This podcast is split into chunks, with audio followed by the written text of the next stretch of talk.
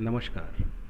आज रश्मि रथी का तीसरा सर्ग का पाठ करेंगे हम और इस पाठ में रामधारी सिंह दिनकर ने दो विशेष बातों का वर्णन किया है। एक, पांडव लाक्षागृह को पार करके, अज्ञातवास को पार करके बड़े ऊर्जावान तरीके से वापस आते हैं।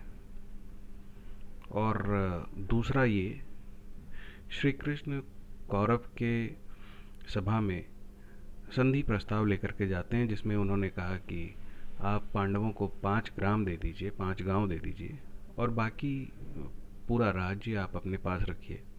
इस युद्ध को यहीं पे समाप्त कर दीजिए, इसको होने मत दीजिए, नहीं तो बहुत ही विध्वंसकारी युद्ध होगा ये। लेकिन दुर्योधन उस पाँच ग्राम को भी नहीं दे सका, पूरे साम्राज्य से पाँच ग्राम भी पांडवों को देना नहीं चाहता था। तो इस बात ठीक है, ये तो उन्होंने प्रस्ताव को मना कर दिया, लेकिन उन्होंने श्री कृष्ण को अपमानित भी किया। पूरे सभा के बीच में अपमानित किया। तो इस पूरे सभा में अपमानित होने से कृष्ण क्रोधित हो गए और वो अपना रुद्र रूप में आए, रुद्र रूप में आए, अपना विकराल रूप दिखाया और बताया कि तुम जिसे अपमानित कर रहे हो, वो कौन है? देखो, समझो। तो इस पूरे चीज़ का वर्णन इस तीसरे सर्ग में है। तीसरा सर्ग शुरू होता है। हो गया पूर्ण अज्ञातवास पांडव लौटे वन से साहस। पावक में कनन सहज तप कर लिए कुछ और प्रखर नस नस में तेज प्रवाह लिए कुछ और नया उत्साह लिए। सच है, विपत्ति जब आती है, कायर को ही दहलाती है। सूरमा नहीं विचलित होते, क्षण एक नहीं धीरज खोते। विघ्नों को गले लगाते हैं, कांटों में राह बनाते हैं। मुख से कभी न उफ कहते हैं, संकट का चरण न कहते हैं। जो आ पड़ता सब सहते हैं, उद्योग निरत नित रहते हैं, शूलों का मूल्य निशाने को, बड़ खुद विपत्ति पर छाने को। है कौन विघ्न ऐसा जग में, टिक टिक सके आदमी के मंग में? खम ठोंक लेता जब नर, पर्वत के जाते पाँव खड़। मानव जब ज़ोर लगाता है, पत्थर पानी बन जाता है। गुण बड़े एक से एक प्रखर, है छिपे मानवों के भीतर। मेहंदी में जैसे लाली हो वृत का बीच उज्जाली हो। बत्ती जो नहीं जलाता है, रोशनी नहीं वो पाता है।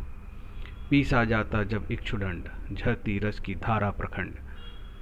मेहंदी जब सहती है प्रहार, बनती ललनाओं का श्रृंगार। जब फिर, जब फूल पिरोए जाते हैं, हम उनको गले लगाते हैं। वसुधा का नेता कौन हुआ? भूखंड विजेता कौन हुआ? अतुलित यश क्रेता कौन हुआ? नवधर्म प्रणोता कौन हुआ? जिसने न कभी आराम किया, विघ्नों में रहकर नाम किया। जब विघ्न सामने आते हैं, सोते से हम जगाते हैं।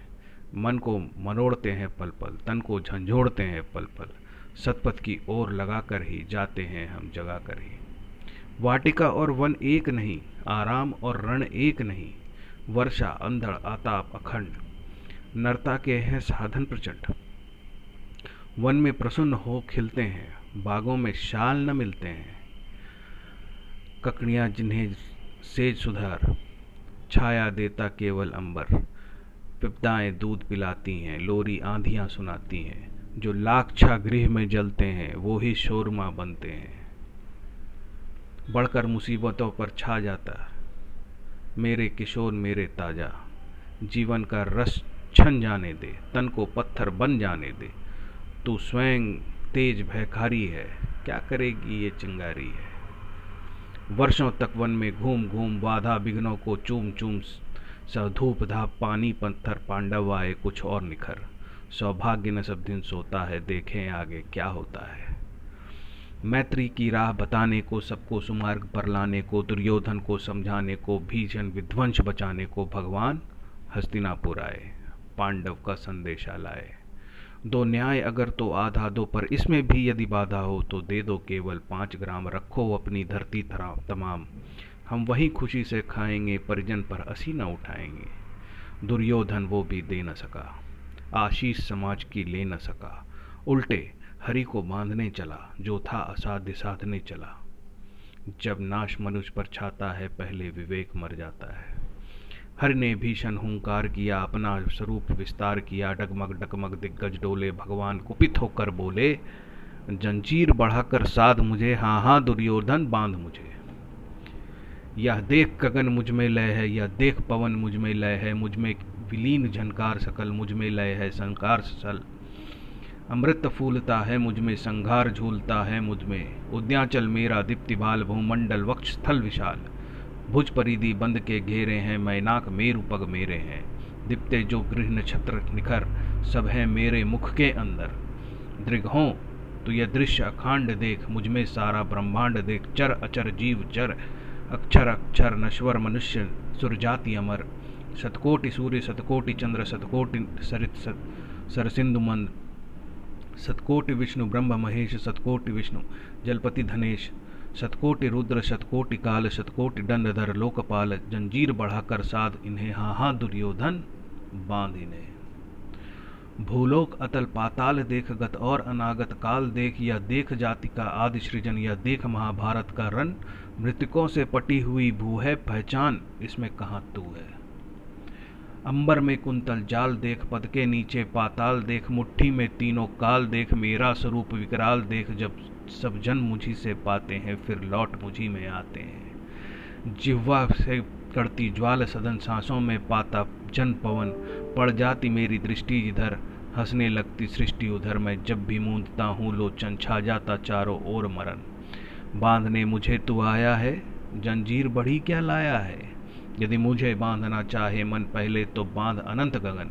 सोने को साध न सकता है, वो मुझे बाँध कब सकता है? हित वचन तूने नहीं माना। मैत्री का मूल न पहचाना। तो ले, मैं भी अब जाता हूँ, अंतिम संकल्प सुनाता हूँ। याचना नहीं, अब रण होगा। जीवन जय, या कि मरण होगा। टकराएँगे नक्षत्र निखर बरसेगी भू पर, विस्ति विखर। फनशेष नाग का डोलेगा, विकराल काल मुँह खोलेगा। दुर्योधन रन ऐसा होगा, फिर कभी नहीं जैसा होगा। भाई पर भाई टूटेंगे, विषबाण बूंद से छूटेंगे वायश्री काल सुख लूटेंगे, सौभाग्य मनुज के फूटेंगे। आखिर तू भूयाशी होगा, हिंसा का परताई होगा। थी सभा सन, सब लोग डरे, चुप थे या थे बेहोश पड़े, केवल दो नर आघाते थे धृत राष्ट्र विधुर सुख पाते थे। कर जोड़ खड़े प्रकृत निर्भय, दोनों पुकारते थे, जय जय जय जय। ये पूरा वर्णन कौरव की सभा का था, जहाँ पे कृष्ण अपने प्रचंड रूप में आते हैं। पूरे क्रोधित और वो पूरा अपना विकराल रूप दिखाते हैं। ये वो क्षण था जहाँ पे पूरा सभा, पूरी सभा इतनी इतनी रोशनी थी पूरी सभा में कि कोई टिक नहीं पा रहा था। इतना तेज कृष्ण से निकल रहा था। तो ये पूरा वर्णन था उस कौरव के सभा का, जहाँ पे संधि प्रस्ताव लेकर के श्री कृष्ण जाते हैं। इसके अगले भाव में देखेंगे कि आगे क्या होता है। तब तक के लिए नमस्कार। अगर कोई भी छंद फिर से पढ़ना हो तो प्लीज़ बताएँ। और कुछ त्रुटियाँ हुई हैं, उस त्रुटियों को थोड़ा नेग्लेक्ट करें। धन्यवाद।